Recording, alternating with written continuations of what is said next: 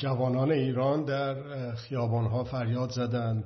بهش نگین اعتراض. اسمش شده انقلاب. در انقلابی که دهه هشتادی ها جوانان ایران اومدن تو خیابونا به اعتراض به قتل دولتی محسا امینی و تکرار کردن که این انقلابه. بیا بیرون هموطن حق تو فریاد بزن. این انقلابه بهش نگین اعتراض اسم شده انقلاب. امروز 18 دی ماه 1402 برابر با 8 ژانویه 2024 هستش دوشنبه است امروز که به مناسبت کنفرانس گوادلوپ در چهارم تا هفتم ژانویه 1979 و که میشه چهاردهم تا 17 دی ماه 1357 اتفاق افتاد. یک عرایزی رو خدمتتون تقدیم می‌کنم. با این شروع کردم که هموطنان جوان ما اومدن به خیابون ها و میگن بهش نگین اعتراض. این یک انقلاب واقعی اسمش شده انقلاب. چرا اون مهمه از دید من؟ برای اینکه آنچه که در ایران اتفاق افتاد در 1357 معروف شد به انقلاب اسلامی ایران. سه تا کلمه است. انقلاب اسلامی ایران. این چیز کوچیکی نبود. تمدن بشری رو وارد یک عرصه جدیدی کرد. یک انقلابی که توسط بسیاری از متفکرین غربی روش کار شد تعجب کرده بودن کسانی مثل مثلا میشل فوکو. آخه چطور ممکنه که بدون قدرت خارجی بدون اسلحه بدون کودتا بدون خشونت آنچه که معروف شد به پیروزی گل بر گلوله اتفاق بیفته و اتفاق افتاد.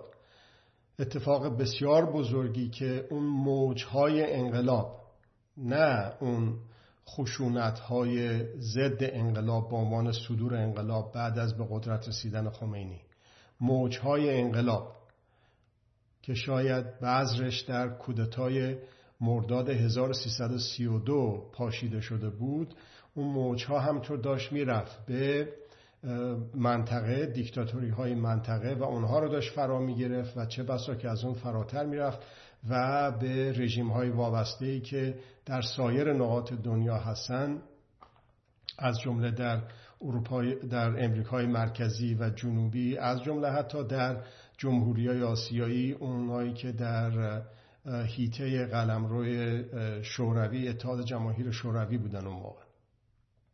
اینا رو نمی‌تونستن قدرت ها تحمل کنن. اینا که اسم بردم قدرت های دولتی خارجی بود. اینا رو نمی‌تونستن تحمل کنن این موج های انقلاب و قدرت های خارجی دولتی. ولی قدرت های خارجی غیر دولتی هم نمی‌تونستن یک همچی چیزی رو تحمل کنن آخه مگه میشه توی ایران به نخست وزیری آقای دکتر مصدق یک حکومت مردم سالار باشه؟ تو ایران مرکز خاورمیانه مرکز جهان اسلام کسی که کشوری که دو تا دیگه دومین انقلابش بود انقلاب مشروطیه و بعد 1332 نذاشتن سال 1332 در مردادشون اتفاق افتاد و کودتای سهیونیسفر در واقع اقمار بریتانیا و امریکا اونها تونستن به اصطلاح اون کودتای 28 مرداد 1332 رو حقنه بکنن به جامعه بشریت متاسفانه. خب این انقلاب از بین که نرفت که انقلاب سنتی ملی شدن صنعت نفت. این یه آتشی بود که رفت زیر خاکستر. حالا یه کرونولوژی یه گاهنگار یه زمانبندی هایی رو که اتفاق افتاد در این حیث و بیس می‌تونیم با هم دیگه ریویو بکنیم. برسیم به اینه که چی شد که زمینه انقلاب فراهم شد در رابطه با کنفرانس گوادلوپ. ارز کردم این سه تا لغت رو انقلاب اسلامی ایران رو ایران اسلامی انقلاب. اینا هر ستاشو بایستی که یه جوری مدیریت می‌کردن قدرت ها جنرال های که در اتاقهای جنگ روانی نشستن بایستی که اینو یه جوری به عکسش از معنا توهیش می‌کردن و به عکسش تبدیل می‌کردن. و متاسفانه عملشون موفقیت آمیز بود. خب حالا سر همون انقلاب باز دوباره تاکید بکنیم و اگه فرصتی شد به اون دو تا لغت دیگه هم خواهیم پرداخت. خب این انقلاب در خلع پیش اومد در یه مرتبه 21 بهمن 1357 مردم خوابیدن صبح پشدن گفتن خب حالا انقلاب بکنیم. این همچی چیز مسخره حتی به ذهنم نمی گنجه یه اتفاقاتی افتاده بود. یه اتفاقاتی افتاده بود که ذکر چند تاش رو بیمورد نمی‌دونیم. همون کودتای بریتانیایی امریکایی هزار مرداد 1332 رو یادمون باشه. نقطه شروع آقای پهلوی فرار کرد. رفت از ایران دست به فرار کردنش هم که خوب بود. رفت از ایران و ارزم به خدمت شما تا اینکه کودتا رو کردن. و دوباره برگشت. بسیار خوب. چند ماه بعد از اون کودتا در 16 آذر 1332 معاون رئیس جمهور امریکا اومد ایران و توی دانشگاه دانشجوهای معترض رو به گلوله بستن. فقط چند ماه بعد از کودتای مرداد 1332 نامی هم ببریم از فرزندان شهید این کشور آقایان بزرگنیا، قنچی و شریعت رزوی خب حدود ارزم به خدمت شما ژانویه 1969 بود که نیکسون به ریاست جمهوری انتخاب شد. توجه داشته باشیم که جنگ ویتنام یک واقعی بسیار بزرگی بود که مدیریتش واسه دولت مردان امریکایی بسیار مشکل شده بود. از یه طرف دروغ بسیار به قول خودشون فیک نیوز پروپاگاندا و جنگ روانی رو به خورد مردم امریکا و مردم دنیا می‌دادن. از یه طرف هم که اون جنایت هایی که واقعا انجام می‌شد در ویتنام در یه, یه مسئله شده بود. گفتن پنجاه هزار امریکایی کشته شد اونجا و اینم یه چیزی بود که جامعه امریکایی نمی‌تونست بپذیره. توجه داشته باشیم که آقای جرارد فورد رئیس جمهور بعد از نیکسون در تاریخ 9 اوت 1974 به ریاست جمهوری رسید. چرا؟ به خاطر اینکه آقای نیکسون مجبور شد استعفا بکنه. چرا؟ به خاطر اون افتضاحی که رسوایی که به واترگیت معروف شد. واترگیت تاریخچه رو بد نیست بدونید. این گیت هی تکرار میشه بعد از رسوایی های دیگه. اینو خوبه بدونیم تکرار بکنیم که چی بوده از کجا سر, سر, سر در آورده. یک ساختمونی بوده تو واشنگتن که حزب دموکرات اون به اصطلاح مرکزش اونجا بوده توی صندوق هایی که اونجا داشتن. اطلاعات مربوط به مبارزات انتخاباتی حزب دموکرات وجود داشته که آقای نیکسون کسانی رو معمول می‌کنه که میرن اونجا در رو میشکنن یا باز می‌کنن وارد میشن اونجا و اون اطلاعات رو از جمله ظاهرا نطخ انتخاباتی یا نه اون به اصطلاح مواردی که قرار بوده توی مناظره انتخاباتی ریاست جمهوری استفاده بشه رو اونا میدوزدن و این بالاخره رسوا میشه و این به قضیه واترگیت به اصطلاح معروف میشه. و بعد آقای فورد میاد در 20 ژانویه 1977 اونم چون انتخاب نمیشه به ریاست جمهوری آقای کارتر در مقابلش بود مبارزات انتخاباتیشون از 1976 شروع میشه و تا بالاخره رسما کارش رو از ژانویه 1977 شروع می‌کنه. خب چه اتفاقاتی داشت میافتاد توی امریکا؟ ارز کردم جنگ ویتنام بود خشونت گستری ها تجاوز ها به حقوق بشر بود.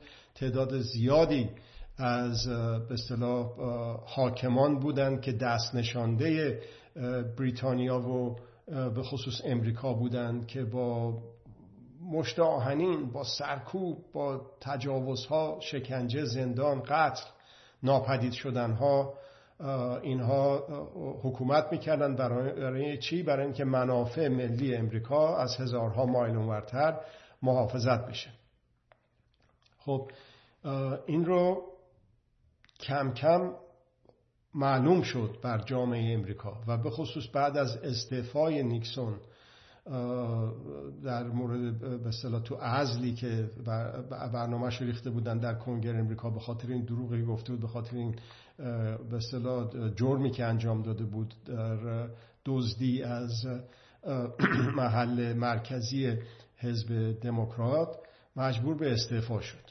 یک ضربه روحی بود این شکست امریکا در ویتنام. ارزم به خدمت شما و پیامدهاش در اون قسمت از خاور دور.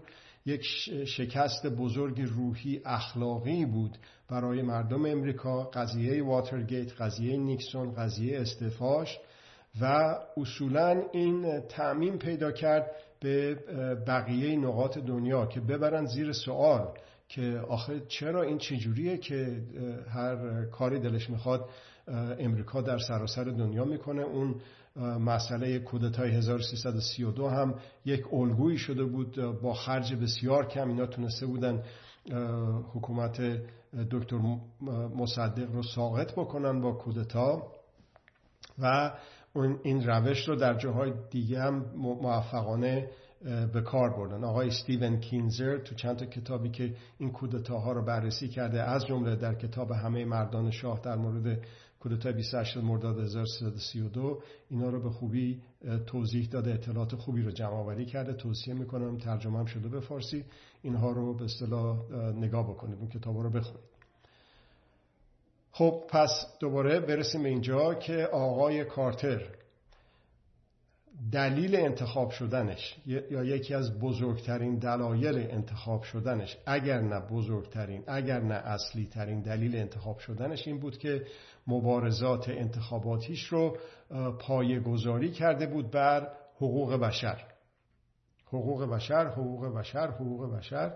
خشونت زدایی نمی‌دونم تمام این چیزهایی که تا حالا از سال 1332 تا اون موقع انجام داده بود دولت امریکا و مردم امریکا بسیار متنفر شده بودن در این ضربه های روحی روانی اخلاقی که بهشون خورده بود و دنبال یک تغییر و تحولی بودن در سیاست امریکا در به اصطلاح کاخ سفید. خب این آقای کارتر اومد و انتخاب شد.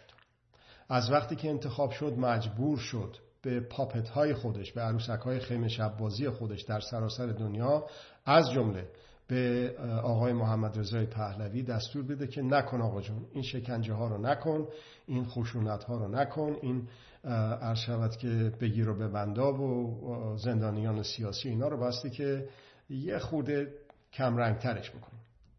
یادمون باشه که باز یک کرونولوژی دیگه جالبه که بدونیم که یاد به یاد بیاریم که این آقایی که قدر قدرت ولی نعمت خودشو می‌دونست آریامر در ایران در ارزم به خدمت شما 11 اسفند 1352 یک اعلام کرد یه مرتبه که تمام حزبا در ایران بایستی که منحل بشن و همه بیان بپیوندن به حزب رستاخیز. هر کس هم ناراحته حالا براش درست کرده بودن یا توی جنگ روانی توی ذهن مردم جا انداخته بودن اینا بهش می‌گفتن حزب پی.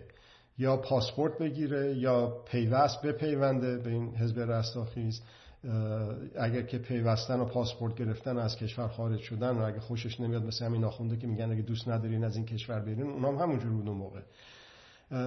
و اون پی سوم رو بهش می‌گفتن پپسی که در واقع شکنجه هایی بود که در به ساواک منصوب بود در زندان های سیاسی ایران. خب اون حزب پپپ حزب رستاخیز در به اصطلاح پنج سال قبل از انقلاب تک حزبی شد ایران. اون آقام توجه دارید که می اومد می گفت من یک موهبت الهی است من معموریتی دارم از طرف خداوند برای وطنم. اصلا واقعا باورش شده بود مثل مثل این آقای خامنه ای که میگه دستار روز قلب قتل سلیمانی به خانواده سلیمانی میگفتش که کلام خدا از زبان ایشون جاری شده. دیگه این جبرئیل و این حرفام نمی‌خواد. برعکس محمد پیغمبر خدا اونو اقلا یک جبرئیلی بود اون وسط. این دیگه مستقیما کلام خدا از زبان آقای خامنه ای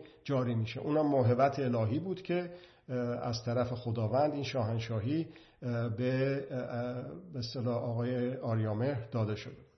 این یه توجهی هم داشته باشید که بسیاری به این آقا آقای پهلوی تذکر دادن. آقا سرت خیلی باد پیدا کرده. خیلی ای خاج سرمستک شدی. بر ای خاج سرمستک شدی بر عاشقان خنبک زدی. مست خداوندی خود کشتی گرفتی با خدا. داری کشتی می‌گیری با خدا. بابا پیاده شو. با همدیگه را بریم. این مردم تو ایران رو ببین آخه چه شکلی. اون یه چند روز پیش یک فیلمی رو یکی برای من فرستاده بود در اون چه که می‌گوین دوران زرین پهلوی. ببینید که یه فیلم 6 دقیقه‌ای توی گروه واتساپی خودم گذاشتم. اونو ملاحظه بکنید. ببینید که تو اون حلبی آبادها تو اون جاهای دیگه که تو ایران که در فقر و خفقان به سر می بردن چه وضعیتی داشت؟ این آقا انقلاب سفید و به زورم شده می‌خواست ما رو ببره به دروازه های تمدن بزرگ مثل این آقایون که به زورم شده ما رو می‌خوام ببرن به بهشت. حالا ما اصلا تمدن با زور خانایی داره یا نداره و بهشت با زور خانایی داره یا نداره باید پرسید دیگه از ولایت مطلقه پهلوی و ولایت مطلقه فقیه باید پرسید که این تناقضات عجیب و غریب و گرگوشات رو چجوری میگن. خب بسیاری بودن عرض می‌کردم بسیاری بودن هشدار دادن به این آقا. ولی گوش شنوا نبود. کیا مثلا نزدیکترین کسانش؟ از خانومش نزدیکتر خانوم فرح پهلوی دیبا. به تکرار گفته بود آقا نکنین مردم انقلاب می‌کنن و آقای اسدالله علم جزو نزدیکترین کسانش در دوران حکومتش. ولی نمیشنید و کسی هم می‌گفت عصبانی می‌شد و سفیر امریکا اقتصاددانهای ایران رو دعوت کرده بود که بیاین شما بگید که در زمان شاه که بیاید بگید که وضعیت اقتصادی ایران چه شکلیه. اینا ما بدونیم چه همه اومدن گفتن به به چه چه عالی است. اعلی حضرت همایونی این تصمیمات انتخاباتی که اقتصادی که گرفتن اصلا واقعا بهشت برین ایران. ولی اون سفیر در خاطراتش می نویسه که هر کدوم از اینا موقع خدافزی که می‌شد یواشکی در گوش من می‌گفتن که آقا به این حرفا توجه نکن من مجبورم این حرفو بزنم وگرنه ساواک منو می‌گیره. وضع بسیار بده. دوران زرین پهلوی. خب. این هشدارها داده شد به شخص خود آقای ولایت مطلقه پهلوی و البته در اون مقام که می‌رسی دیگه گوش ها کرد و چشم ها نابینا میشه. این یه چیز عجیب و غریب بعیدی هم نیست. یه چیزی هستش که تمام به اصطلاح دیکتاتورا شامل حالشون میشه و تمام به اصطلاح کسانی که در اون مرحله خدایی می‌رسن واقعا فکر می‌کنن که نه شاید من خدام و خودم خبر نداشتم. و می‌پردازن به تدبیر امور با مقام خدایی مقام ولایت مطلقه چه پهلوی چه فقیه. خب حالا اونا که خانوادهش بودن و اونا که به اصطلاح حلقه بسیار نزدیک مورد اعتمادش بودن که گوش نکرد کسانی که مخالفش هم بودن از جمله 20 ماه قبل از انقلاب در 22 خرداد ماه 1356 روحشون شاد باشه. آقای سنجابی آقای بختیار آقای فروهر اینها کسانی بودن که هشدار دادن در یک نامه سه امضایه که آقا نکن وضعیت به جای غیر قابل بازگشت می‌رسه. آقای بازرگان پیام داده بود که ما آخرین به شاه ما آخرین راه حل قانونی و صلحآمیز واسه یه اصلاحاتی در رژیم شاهنشاهی هستیم. خب آقا نپذیرفت. نپذیرفت تا شد کی؟ تا شد ارزم به خدمت شما چهاردهم آبان ماه 1357 که پیام انقلاب رو شنید. حالا پیام انقلاب چجوری شد؟ پیام انقلاب اینا باز دوباره با اون کلشون باد پیدا کرده بود در تاریخ 17 دی ماه 1356 یعنی حتی بعد از اون نامه سه امضایی که در خرداد 22 خرداد نوشته شده بود یک مقاله رو روزنامه انقلاب به عنوان ایران و استعمار سرخ منتشر کرد با اسم مستعار. تهیه شده گفتن توسط هویدا اون موقع وزیر دربار بود ظاهرا. و داده شد به داریوش همایون وزیر اطلاعات و با تاکید معکد داده میشه به روزنامه های ایران اطلاعات و کیهان که اینو به دستور شخص شاهنشاه و آقای نخست وزیر آموزگار اون موقع بود. اینو باید هرچی زودتر منتشرش کنید.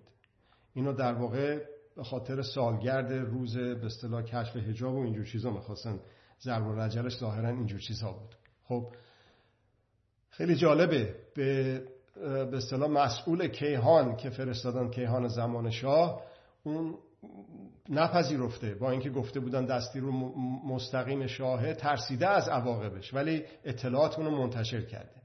ببینید چقدر اوضاع ناجور بوده چقدر متزلزل بوده که کیهان دست نشانده اعلی حضرت همایونی نپذیرفته برم حالا بپرسم ببینم این آخه چیه؟ یه سوالی یه جوابی این خطرناکه.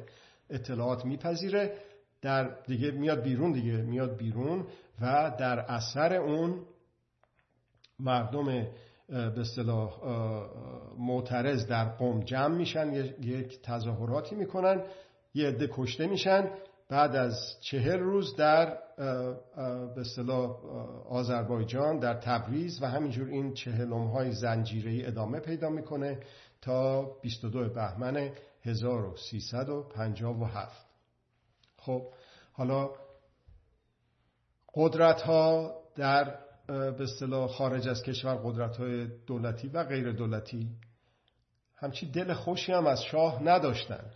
این بر کسی پوشیده نیست. از همون سال 1332 دل خوشی از شاه نداشتن. ولی بدیلی نتونستن بسازن که وابسته باشه. این یه مسئله بسیار مهمه در تاریخ معاصر ما که قدرت ها از ساختن بدیل وابسته در کشور ما عاجز بودند در بره های بسیار مهم. این بسیار بسیار قابل اهمیته. در همین الان هم می‌بینیم که با نفرت شدیدی که مردم ایران دارن از رژیم ولایت مطلقه نمیپذیرن یک بدیل وابسته رو. از جمله رضای پهلوی شاهزاده به غیر از زاییده شدن توسط شاه و فرح دیگه چیز دیگه تو کارنامهش نداره. چیز دیگه نمی‌تونی بهش بگی. از خودش هیچی نداره. شاهزاده است فقط. بیشتر از این نتونستن واسش بسازن به عنوان بدیل.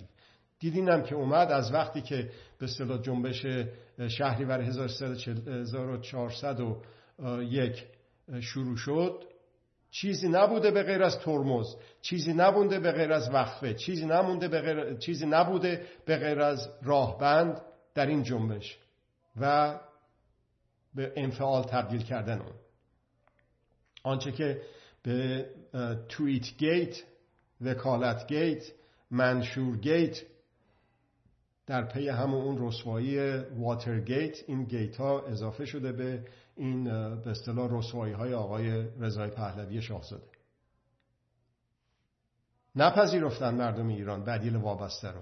اون آقا تو واشنگتن از بنیانگذار سپاه پاسداران بود. چند ساله می‌خواد بشه حلبی چلبی ایران چلبی ایران نمی‌تونه بشه. برای اینکه نمیپذیرن بدیل وابسته رو مردم ایران.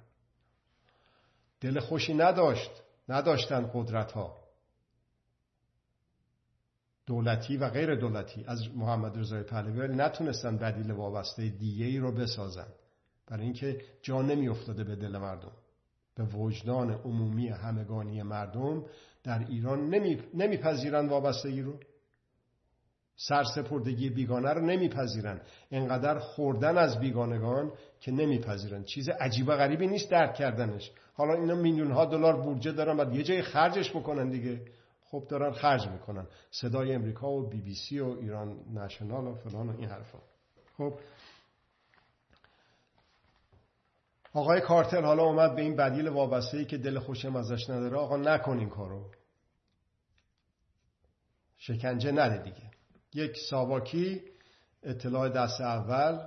به من میگفتش که جزو این گروه های تعقیب و مراقبت بود.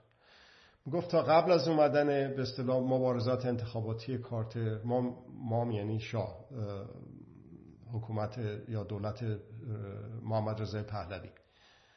خیلی سعی کردیم که کارتر رئیس جمهور نشه ولی موفق نشدیم. ولی بعد از اینه که رئیس جمهور شد دیگه به ما دستور ابلاغ شد که دیگه یه خود دست نگه یه خود مواظب باشیم یه خود کم رنگ ترش کنیم. گفتم خب یعنی آخه چه جوری شد در عمل؟ گفتش که ها ما جزء تعقیب و مراقبت بودیم. تو خیابون راه می‌رفتیم با اون پیکان جوانان داشتن و با اون فلان این حرفا مسلسل و سه تا چهار تا توی ماشین میشستن همینجور تو خیابونا گشت می‌زدن با لباس شخصی. هر کی مشکوک و مظنون به دستشون به قیافشون می‌رسید می‌گرفتن. حالا دیگه چیز دیگه قدر قدرت ولایت مطلقه است همه هم آتش به اختیارن دیگه مثل همین الان. می‌گفت از همونجا تو ماشین مینداختیمش رو کف ماشین انقدر میزدیمش تا برسیمش به اوین. به اوین که می‌رسیدیم یه اتاق فوتبال داشتیم. می‌گفتم اتاق فوتبال چیه؟ گفتش که آقا یک فضای بزرگی بود یه اتاق بزرگی بود. دور تا دور حالا اون نمی‌گفت شکنجهگر بازجو هم نمی‌گفت می‌گفت دکتر. به اونا با همدیگه می‌گفتن دکتر. دکترها جمع شده بودن دور تا دور. اولی شروع می‌کرد به زدن خسته که می‌شد پاس می‌داد مثل توپ فوتبال به بعدی. نمیشه گفتیم اتاق فوتبال.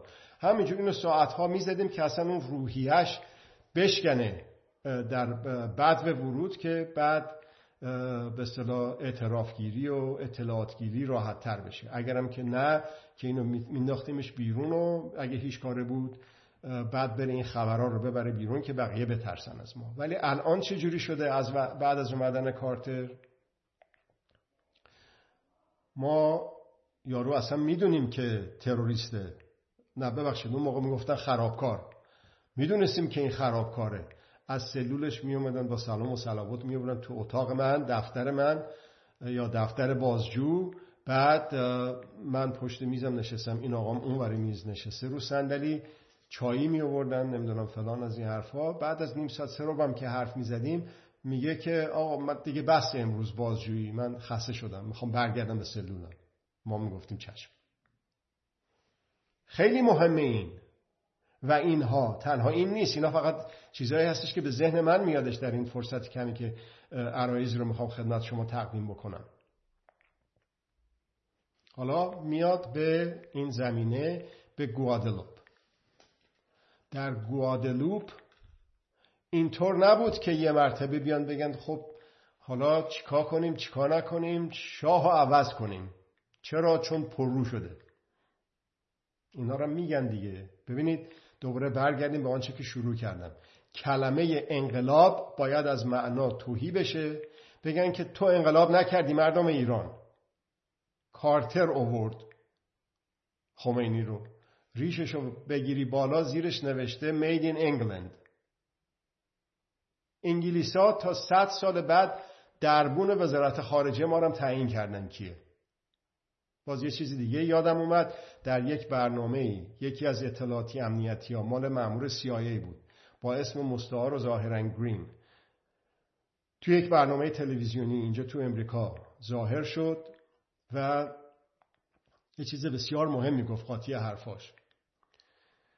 که گفت یک چیز جالبی رو که ما مشاهده می‌کنیم در ایران این هستش که بسیاری فکر می‌کنن که ما خیلی توانا هستیم. اینو مأمور CIA داره میگه. ما اگر که یک هزارم توانایی هایی رو که ایرونیا فکر می‌کنن ما داریم و داشتیم خیلی وضعمون عالی بود. خب اینم باز یه دانسته دیگه. اینا رو همه رو آخه نمیاد بنویسه در یک اطلاعیه آقای CIA که من عاجز بدبخت بینوا بودم که شماها انقلاب کردید. اون جزیره ثبات خاور میانه رو من نتونستم نگه دارم. اینی که نمیاد بنویسه که در جنگ روانی قدرت ها علیه مردم در اون اتاق ها که جنرال ها نشستن واسه جنگ روانی میاد بگه چی؟ میاد میگه که نه انقلاب یعنی خون خونریزی تجاوز دزدی هیزی فساد همه اینا که ظرف چهل سال توسط ضد انقلاب ما دیدیم. میاد میگه انقلاب. اولا انقلابی نشد. اصلا می‌دونید چیه؟ انقلاب اصلا خیلی چیز بدیه. جوانهای دهه هشتادی اصلا به دنیا نبودن اون موقع. ولی نسل به نسل از نسل امیر کبیر از نسل مصدق از سال دهه 1330 از دهه 1350 انقلاب 57 از دهه 1360 در اون فاجعه ملی کشتارهای جمعی و جنایتها علیه بشریت که دهه دست خورداد 1360 شروع کرد اوجش در تابستان 1367 بود. این اطلاعات که اصلاح و تحول بردار نیست این رژیم. تجربه تلخ 1388 و بیایم جلوتر سینه به سینه گشته در وجدان عمومی فردی و جمعی و ملی ما. و تبدیل شده به اینه که شده میگه بهش نگین اعتراض اسمش شده انقلاب. خب حالا اصلا تو اون کنفرانس گوادلوپ قرار بوده که چی بگن و چی نگن. قرار بوده که به وضعیت چین و شوروی روسیه شوروی اتحاد جماهیر شوروی بودن دیگه رسیدگی بشه از جمله چیزهای دیگه ای که باید رسیدگی می‌شد. جنگ ویتنام و اون قضایای به اصطلاح عرض کردم این یه چیزی کوچیکی نبود جنگ ویتنام. نه تنها برای امریکا نه تنها واسه ویتنام بلکه تبعادش در سراسر دنیا رسیدگی به اون بود. خشونت در افریقای جنوبی بود. خشونت هایی که رژیم آپارتاید داشت می‌کرد تو افریقای جنوبی. اونو باید رسیدگی می‌کردن. متزلزل شده بود داستان. چند سال بعدش هم سقوط کرد آپارتاید. درست مثل همین اتفاق که داره تو اسرائیل میفته رژیم آپارتاید اسرائیل که در واقع آخرین استعمارگری از طریق اشغال سرزمین هاست درست مثل همونی که در افریقای جنوبی اتفاق افتاد سفید پوستاد سرزمین ها رو اشغال کردن و خریدن و هی بیشتر خریدن و هی بیشتر خریدن و بعدم رفتن با پول و زور و خشونت و این چیزها توی به اصطلاح دولت و اصلا به دست خودشون گرفتن. عین همون کار 75 سال پیش در نکبت در 1948 در اسرائیل اتفاق افتاد. فلسطین به قول خانم گولدمایر میگه از من سال از سال چی تا سال چی پاسپورت فلسطینی داشتم اصلا. اسرائیلی وجود نداشت. فلسطینی که از عراق تا مدیترانه فلسطین بود. حالا ما اومدیم و گرفتیم و می‌گیریم و بایستی که خورده خورده به اصطلاح بیشترم بگیریم. این گریزی زدم به اونجا برای اینکه لازمه متاسفانه هموطنای ما آنچه که ضد انقلاب هست در ایران رو در حال حاضر رژیم ولایت مطلقه رو متاسفانه فکر می‌کنن انقلاب اینه نه این ضد انقلابه. اون وقت به خاطر نفرت و مخالفت با رژیم ولایت مطلقه فقیه طرفداری می‌کنن از رژیم اسرائیل. الان یکی از کشورها یکی از ملتهایی که کمترین اعتراض ها را کرده به فاجعه حملات به غزه متاسفانه ایرانیا بودن. در داخل ایران یه مقدار قابل فهم هست برای اینکه رژیم هی می‌خواد تظاهرات قدرت فرموده دولت فرموده را بندازه. خب مردم هم نمیپذیرن. خیلی چیز واضحیه. ولی متاسفانه در فضای مجازی یک به نظر من اقلیتی که میدوندار رسانه ها هستند چه رسانه های به اصطلاح قدرت ها مثل بی بی سی و عرض که صدای امریکا و اون یکی. اونا پشتیبانی می‌کنن از اسرائیل و دشمنی می‌کنن با مردم غزه. جای بسی تأسف. خب حالا قرار بود به آپارتایت و رژیم افریقای جنوبی رسیدگی بشه در گوادلوپ. و همچنین به ارزم به خدمت شما پهلوی و انقلاب ایران. انقلاب ایرانی که هرچی که میگذشت غیر قابل بازگشت غیر قابل بازگشت تر شده بود. تا اونجایی که آقا باور نمی‌کرد. آقای پهلوی سوار ظاهرا هلیکوپترش شد یه بار رفت اون بالا ترون دید, دید نه مثل این سیل جمعیت راست میگن. اینایی که بهش خبرها رو میدن که نه بابا یه دو نفر سه نفری مثل که مثلا. یا اون آقای اسهاری میگفتش که اینا که میان شعار میدن نوار هستش. مردم هم همجور شبا بالا پشت بونا شعار می‌دادن. روز تو حکومت نظامی روزام تو خیابونا بودن. به یک جای غیرقابل بازگشت رسید. آقا پیام انقلاب رو شنید. چی گفت؟ می‌خونم عین حرفشو.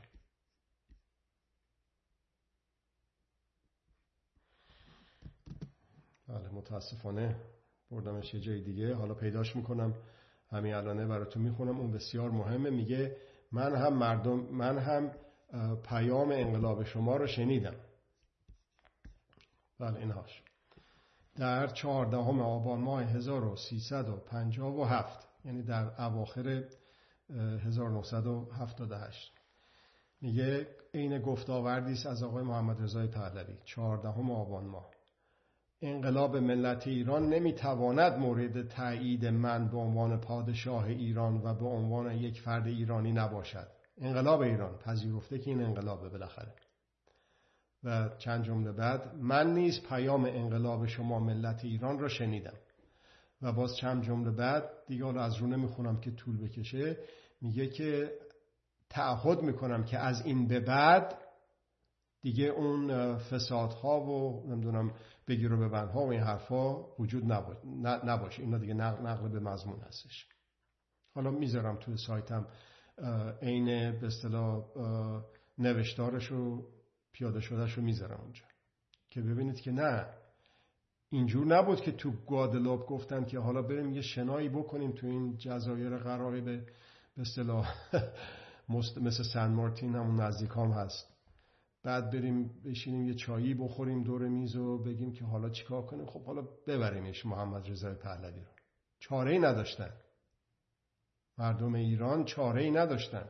مردم به اصطلاح منطقه مردم دنیا افکار عمومی چاره ای نداشتن چاره ای ندیدن چاره باقی نگذاشت.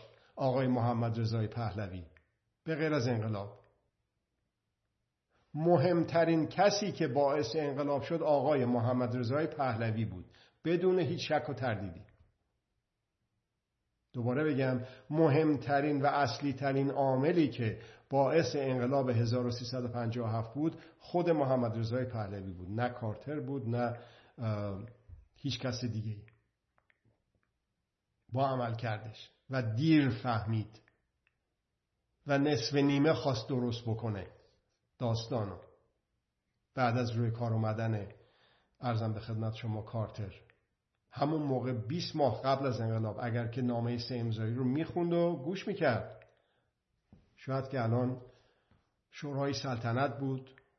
سلطنتی مثل مثلا اروپای شمالی. ولی اینا اصلا هیچ راهی باقی نذاشتن برای این کار. هیچ گونه روزنه باقی نذاشتن. واسه یک سلطنت مشروطه. الان هم که دیگه بعد چلو چند سال که دیگه غیر ممکنی آقا خودش و بقیه رو مسخره کرده پهلوی و شرکا. خب در کنفرانس گوادلوپ آقای کارتر میگه نه ما پهلوی رو نگرش میداریم مثلا این همه نقله به مضمون هستش اینا رو تو سایت می‌ذارم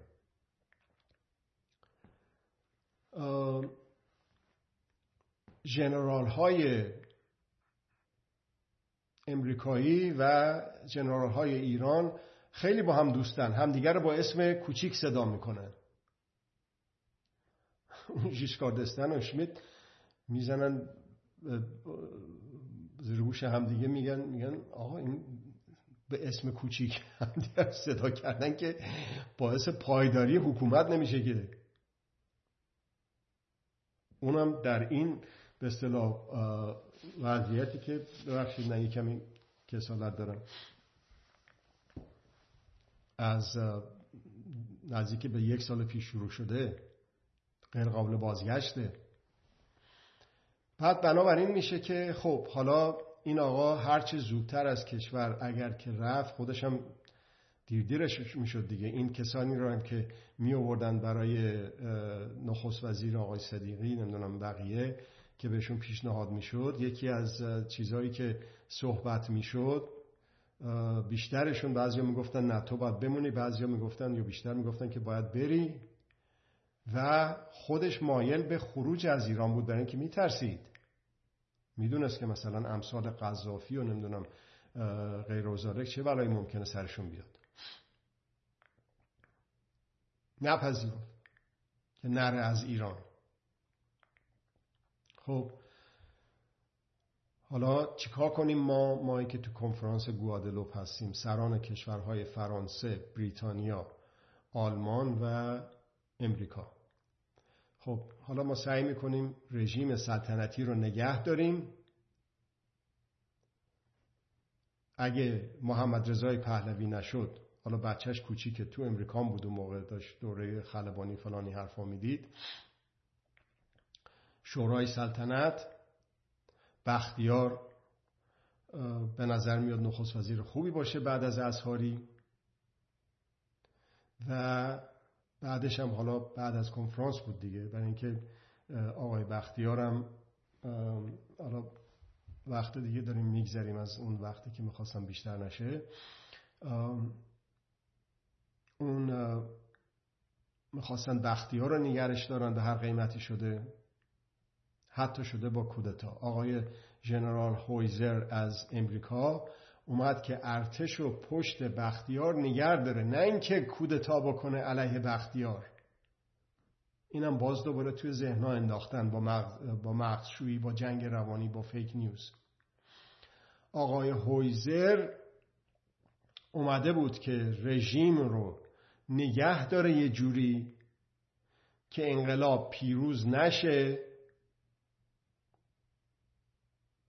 و 21 بهمن قرار بود که حکومت نظامی رو از ساعت 3 و 4 بعد از ظهر اعلام کردن که هشدار داده شد که نه این قرار حکومت نظامی قراره که اینا دیگه بگیر و ببندهای زیادی داشتن. قرار بود 100 150 نفر از چیزها رو مخالفین شما بگیرن ببرن جزیره کیش. از اینجور حرفام زده می‌شد دیگه.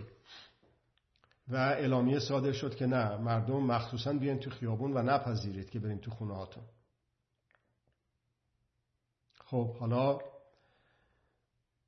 توی ستاد ارتش جنرال امریکایی جنرال های به اصطلاح ایرانی می‌بینن که نه نشد کودتام نشد. توی دستگاه کارتر که مستقیما از طریق سفارت و اون وسایل ارتباطی که اون موقع با هم دیگه داشتن آقای به اصطلاح وزیر خارجه مخالف خشونت و خونریزی بود. آقای بریژنسکی و کیسینجر و امثال ها مشاورای کارتر در رأسش بریژنسکی اونا موافق خشونت و کشتار بودن. آقای سولیوان توی خاطراتش شفاهی هم داره تو سایت من هست تو کانال یوتیوب هم هست.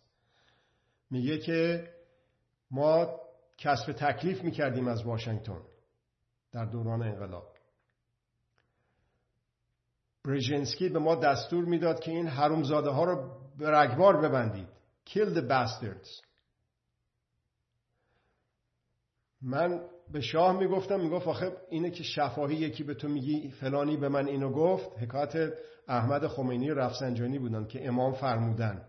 من از کجا بدونم که این درسته؟ کارتر به من نوشته بده. به تو نوشته بده لاقل من ببینم که بکشم تو خیابون. این از دروغ است که به اصطلاح عکسشو میبندن به خانم فرح دیبا پهلوی و آقای محمد رضای پهلوی که می‌گفتن نه نباید کشتار کرد. بسیار غلطه. اونا می‌خواستن کشتار کنن. ولی اربابشون رو بایستی که دستور داشتن ازش. خودش که از خودش استخونبندی نداشت که وایس رو دو تا پاهاش که اونم حاضر نمی‌شد نوشته بده. از یه و برژینسکی می‌گفت حرومزاده ها رو بکش به رگبار ببند. از اون یکی از طرف وزارت خارجه دستور عمل کتبی می اومد که نه حقوق بشر رو باید رعایت کرد. سلیمان میگه ما گیر کرده بودیم این وسط. حالا روز 21 بهمن تماس می‌گیرن از کاخ سفید ظاهرا. اینا تو خاطرات این آقایون نوشته شده که برید بگیرید بزنید بکشید. این حرفا کودتا کنید. 21 بهمن. اون آقا فوش و فضیحت و بد و بیرا و بالا پایینه.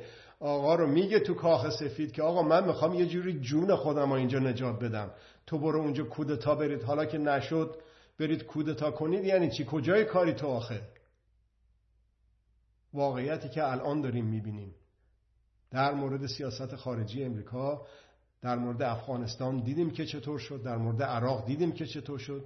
اینا چون یه قول بزرگ بی شاخ و دمی هستن دلیل نیستش که هر کاری می‌کنن. حساب شده دقیق. اصلا اینجوری نیست. نه بمب اتم هند رو تونستن پیش بینی کنن نه سقوط شوروی رو تونستن پیش بینی کنن نه انقلاب ایران رو تونستن پیش بینی کنن. اینا جزء نه حملات 11 سپتامبر رو باید پیش بینی کنن. اطلاعات داشت آقای بوش. تمام اون چندین دستگاه موازی اطلاعاتی امنیتی که داشتن می‌گفت ما این نقطه های اطلاعاتی رو نتونستیم به هم وصل کنیم. Connecting the dots یه می‌گفت تو حرفاش. این نقطه ها رو نتونستیم به هم وصل بکنیم.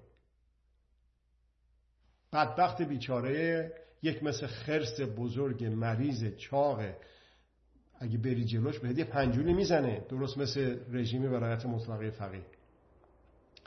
ولی طبق گفته اون معمور CIA یک هزارم اون توانایی که مردم ایران فکر می‌کنن CIA و نمی‌دونم این آقای به اصطلاح FBI فلانی حرفا دارن اگه ما داشتیم اون آقا معمور CIA می‌گفت خیلی خوشحال بودیم. انقلاب در خلع به وجود نمیاد. اینطور نبود که 22 بهمن یهو مردم بیدارشن بگن که خب حالا بریم انقلاب کنیم ببینیم چی میشه. یک حرفایی زده شد در پاریس. 19 تا قول و قرار داده شد به مردم ایران. از ارزم به خدمت شما سوالاتی که از خبرنگارها می‌شد و توسط خبرنگارها می‌شد و می اومدن مطرح می‌کردن و از زبان ارزم به خدمت شما آقای خامنه ای این جواب داده می‌شد به خبرنگارها. این یه تعهد رسمی بود. این کمتر از یک تعهد رسمی به مردم ایران به مردم منطقه به مردم دنیا نبود. بیان انقلاب بودین. بیان انقلاب بود که مردم پذیرفتن بر اساس اون بیان و ارزم به خدمت شما تو خیابون ها تظاهرات بکنن و رسید به اونجایی که رسید.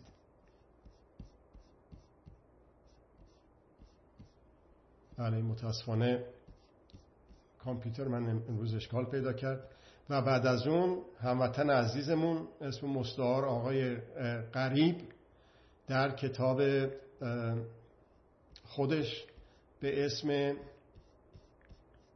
ارزم به خدمت شما ایستاده بر آرمان آقای علی غریب پنجاب و یکی تعهد از آقای روح الله خمینی گفته. یه چند تاشو می‌خونم سری. ولایت با جمهور مردم است. بشر در اظهار نظر خود آزاد است. اولین چیزی که برای انسان هست آزادی بیان است. مطبوعات در نشر همه حقایق و واقعیت ها آزادند در جمهوری اسلامی کمونیست ها نیز در بیان عقیده خود آزادند یکی از بنیان های اسلام آزادی است. بیان دیگر اسلام استقلال است. برنامه ما تحصیل استقلال آزادی است.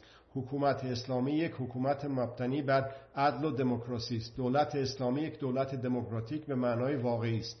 و اما من خمینی هیچ فعالیت در داخل دولت ندارم و به همین نحو که الان هستم فقط نقش هدایت دارم. اسلام یک دین مترقی و دموکراسی به معنای واقعی است.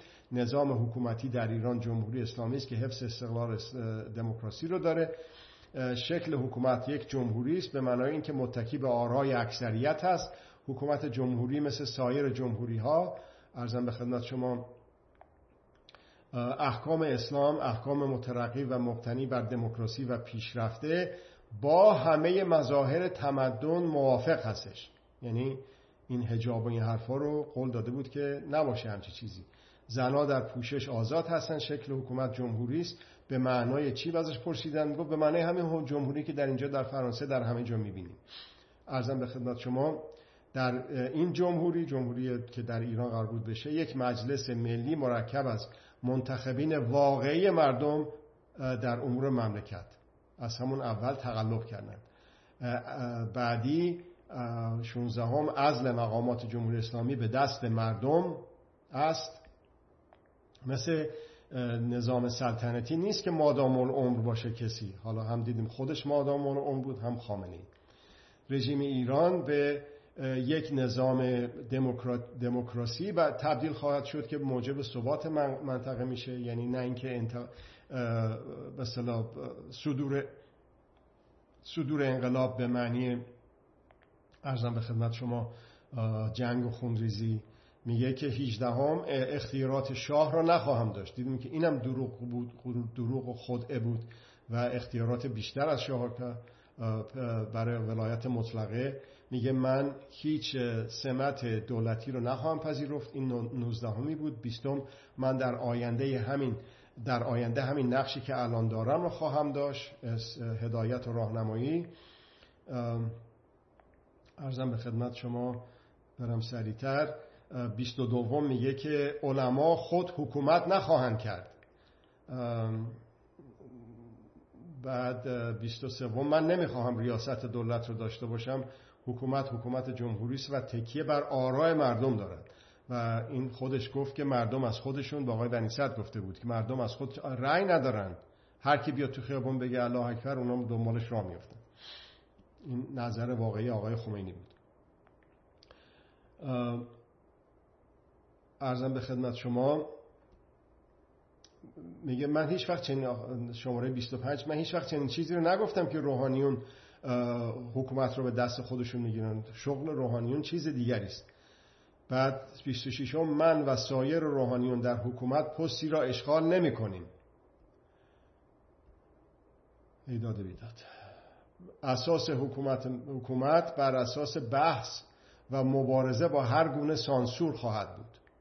ببینید مردم ایران خیلی متاسفم که حالا اسمم نمی‌خوام ببرم ولی یک عده مردم ایران در سال 1157 و مردم خیلی حرفای بدی زدن. مردم احمق مردم ابله مردم این که نمی‌دونستن. مردم می‌دونستن. بعضیا میگن که مردم می‌دونستن چی می‌خوان نمی‌دونستن می‌دونستن چی نمی‌خوان نمی‌دونستن چی می‌خوان. آخه این همچی چیزی ممکنه آخه. که آدم بگه من یه چیزی رو نمی‌خوام ولی آخه اینو نمی‌خوام خب چی می‌خوام و ندونه. اصلا به عقل جور در چین چیزی. اینا بود که مردم ایران می‌خواستن. اینا بود که باعث سخنگوی آقای خمینی شد. آقای خمینی که اولین اعلامیه‌ای که داد راضی شد با فشار. با فشار. که آقا یه اعلامیه اقلا بده اومدن تو خیابون به خاطر نامه‌ای که علیه تو مقاله که علیه تو نوشتن تو روزنامه اطلاعات اومدن دارن کشته میشن. می‌گفت نه من بیام اعلامیه بدم. خمینی می‌گفت من اگه بیام اعلامیه بدن عین جملهش مردم اگه فردا برن تو خونه هاشون من سنگ رو یخ میشم. حالا اینو کارتر آورده. اصلا باور نداشت به انقلاب. اصلا تو خواب نمی‌دید که انقلاب بشه.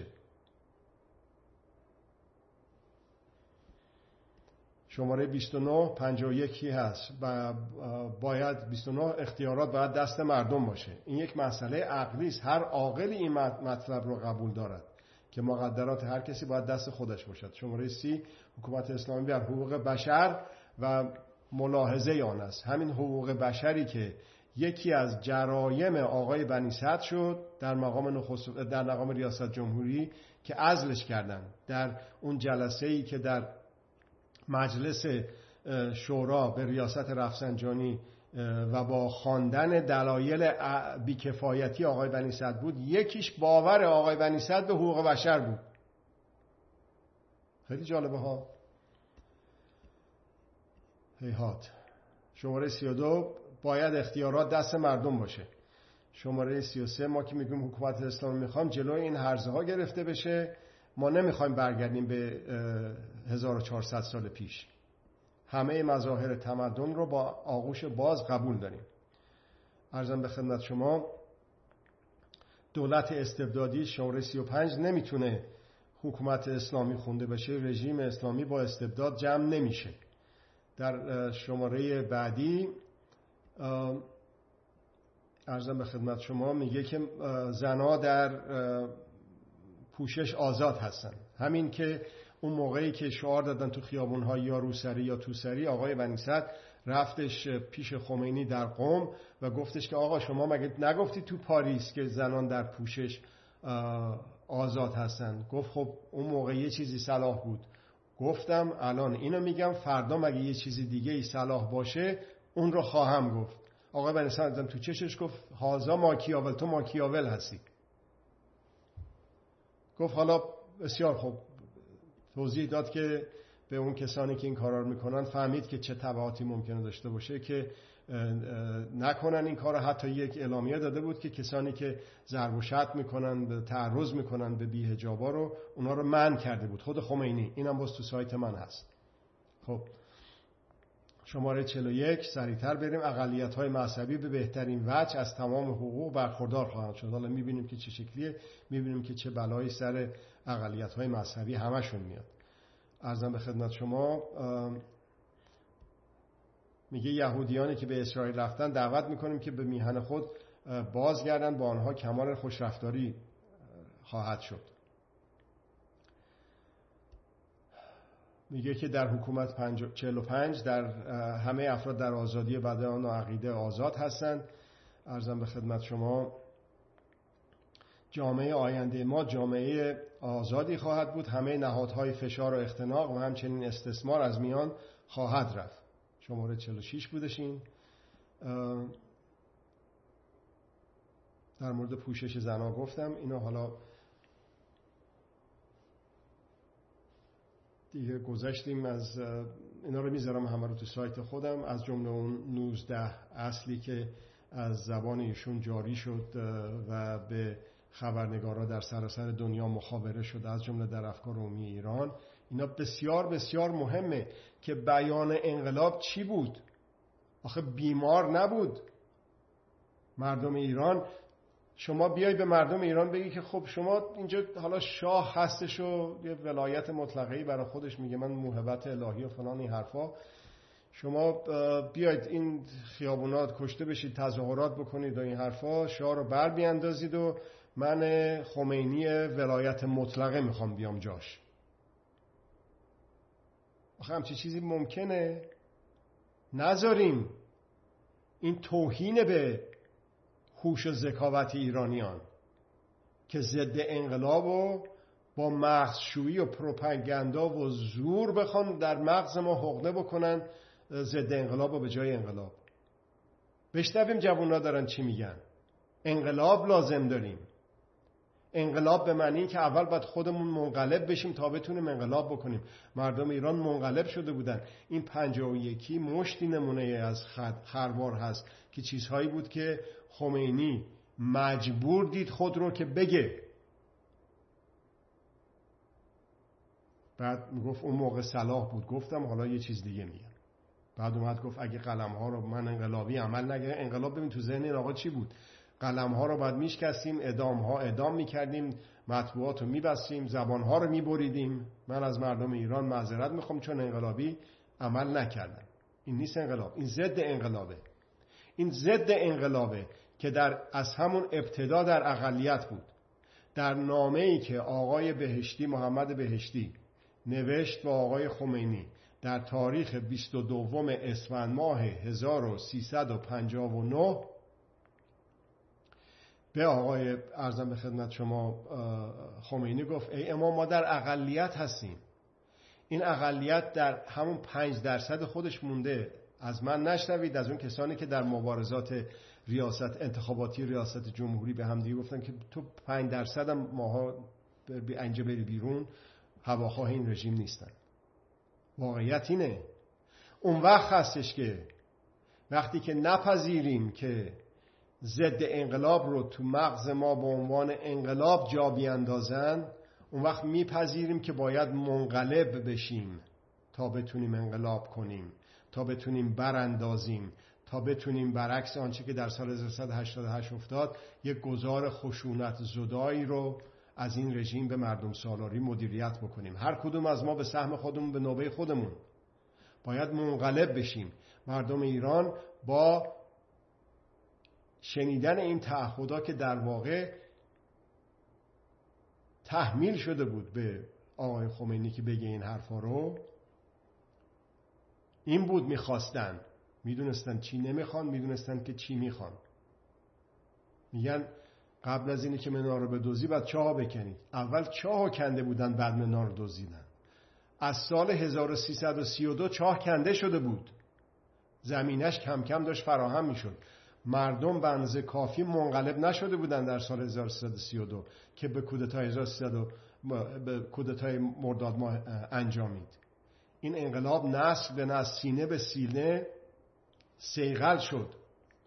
تبلور پیدا کرد در, در 22 بهمن 1357 و باز در جنبشی که از شهریور 1401 شروع شده. حالا منقلب شدن مردم باز بنز کافی نبوده. ببینید انقلاب چقدر مهمه. اگر که ما مردم بنزه کافی منقلب می شدیم نمی رفتیم زیر اونایی که رفتن. نمی رفتن زیر بیرق آقای رضای پهلوی سینه بزنن جنبشو به سکون بکشونن. الان رفته بودن این چیز عجیب و غریبی نیست که من کشف کرده باشم. خیلی خیلی واضحه. اون توییت گیت و وکالت گیت و نمی‌دونم منشور گیت رو برید ببینید. هر موقع که اینا جمع شدن دور هم دیگه کاری کردن یهو یه افتی پیدا شد در جنبش. یهو یه افتی پیدا شد در تظاهرات خیابونی. ما هم در سانسوریم. خیلی اعتراض شنیدم من که چرا حمایت نمی کنی از رضای پهلوی از سلبریتی که رفتن تو تو منشور. آخه من برم از آقای محتدی تجزیه طلب حمایت بکنم. آخه من برم از آقای رضای پهلوی که وابسته همه وابستگیش به کنار همین یه رانت رسانه‌ای رو که در اختیارش هست. نکنیم این توهین رو به خودمون. انقلاب 1357 رو بدونیم که چیه. غربیا نکردن برای ما. گوادلوپ از بدبختی و بیچاری و استحصال بود که می‌دیدن که دیگه الانه که بیریزن تیکه و پاره بکنن محمد رضای پهلوی رو. اقلا بیارمش بیرون. حکایت قذافی که سالیان بعد شد اونو می‌دیدن دیگه که یه همچه اتفاقی نیفته در ایران. بیاد بیرون حالا ام باشه که بگیم دیگه سر این رژیم هست. حالا جاش یه چیزی می‌ذاریم دیگه یه کارش می‌کنیم.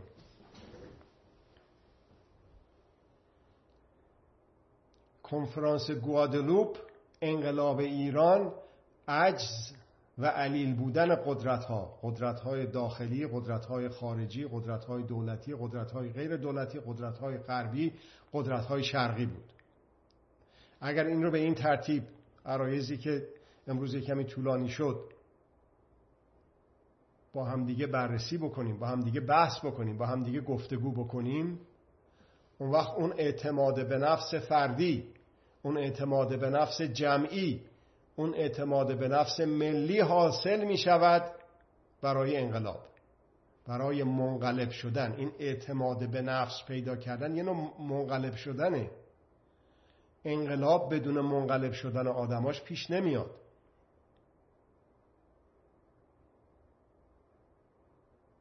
ما می‌تونیم. ما توانا هستیم. ما این کار کردیم. و باز هم می‌تونیم بکنیم. فقط موضوع زمانه. دیر و زود داره سوخت و سوز نداره. این رژیم رفتنیه غیر ممکنه. هرچه تعداد زیادتری از ما مردم در ساختن سرنوشت خودمون در میدان حاضر باشیم باز دوباره یه رضای پهلوی کسی پیدا شد نریم به هاشیه زمان رسیدن به سقوط فیزیکی این رژیم کوتاهتر خواهد شد. زمان موقت دوران موقت بعد از سقوط فیزیکی کوتاهتر خواهد شد. از این زمان که الان ما در گذار هستیم تا انتخابات و رفراندوم و قانون اساسی جدید هرچه خشونت زداتر خواهد شد. اتفاقاتی که در اثر منقلب شدن ما در اثر اعتماد به نفس فردی و جمعی و ملی ما اتفاق خواهد افتاد این که عرض کردم براتون. یادآوری کنفرانس گوادلوپ این اهمیت ها رو داره که نتونستن غربیا یا قدرت ها به طور کلی برای ما بدیل وابسته بسازن. به خودمون اعتماد داشته باشیم. ما برازنده بهتر از اینها هستیم. ما لیاقت بهتر از اینها رو داریم. این کرونولوژی و زمان, زمان بندی ها گاهنگاری که براتون گفتم و یه خود بستش میدم و توی پستی که توی سایتم می‌ذارم در اختیارتون خواهم گذاشت. و می‌تونیم به بحث بذاریم. عرایزی که خدمتون ارائه دادم رو غلط و درست و کم و زیادش و با این بحث آزاد هستش که می‌تونیم مشارکت پیدا بکنیم به کمک همدیگه در ساختن سرنوشت های خوب و خوبتر. تکرار می‌کنم. حقوق به همدیگه متصل هستن.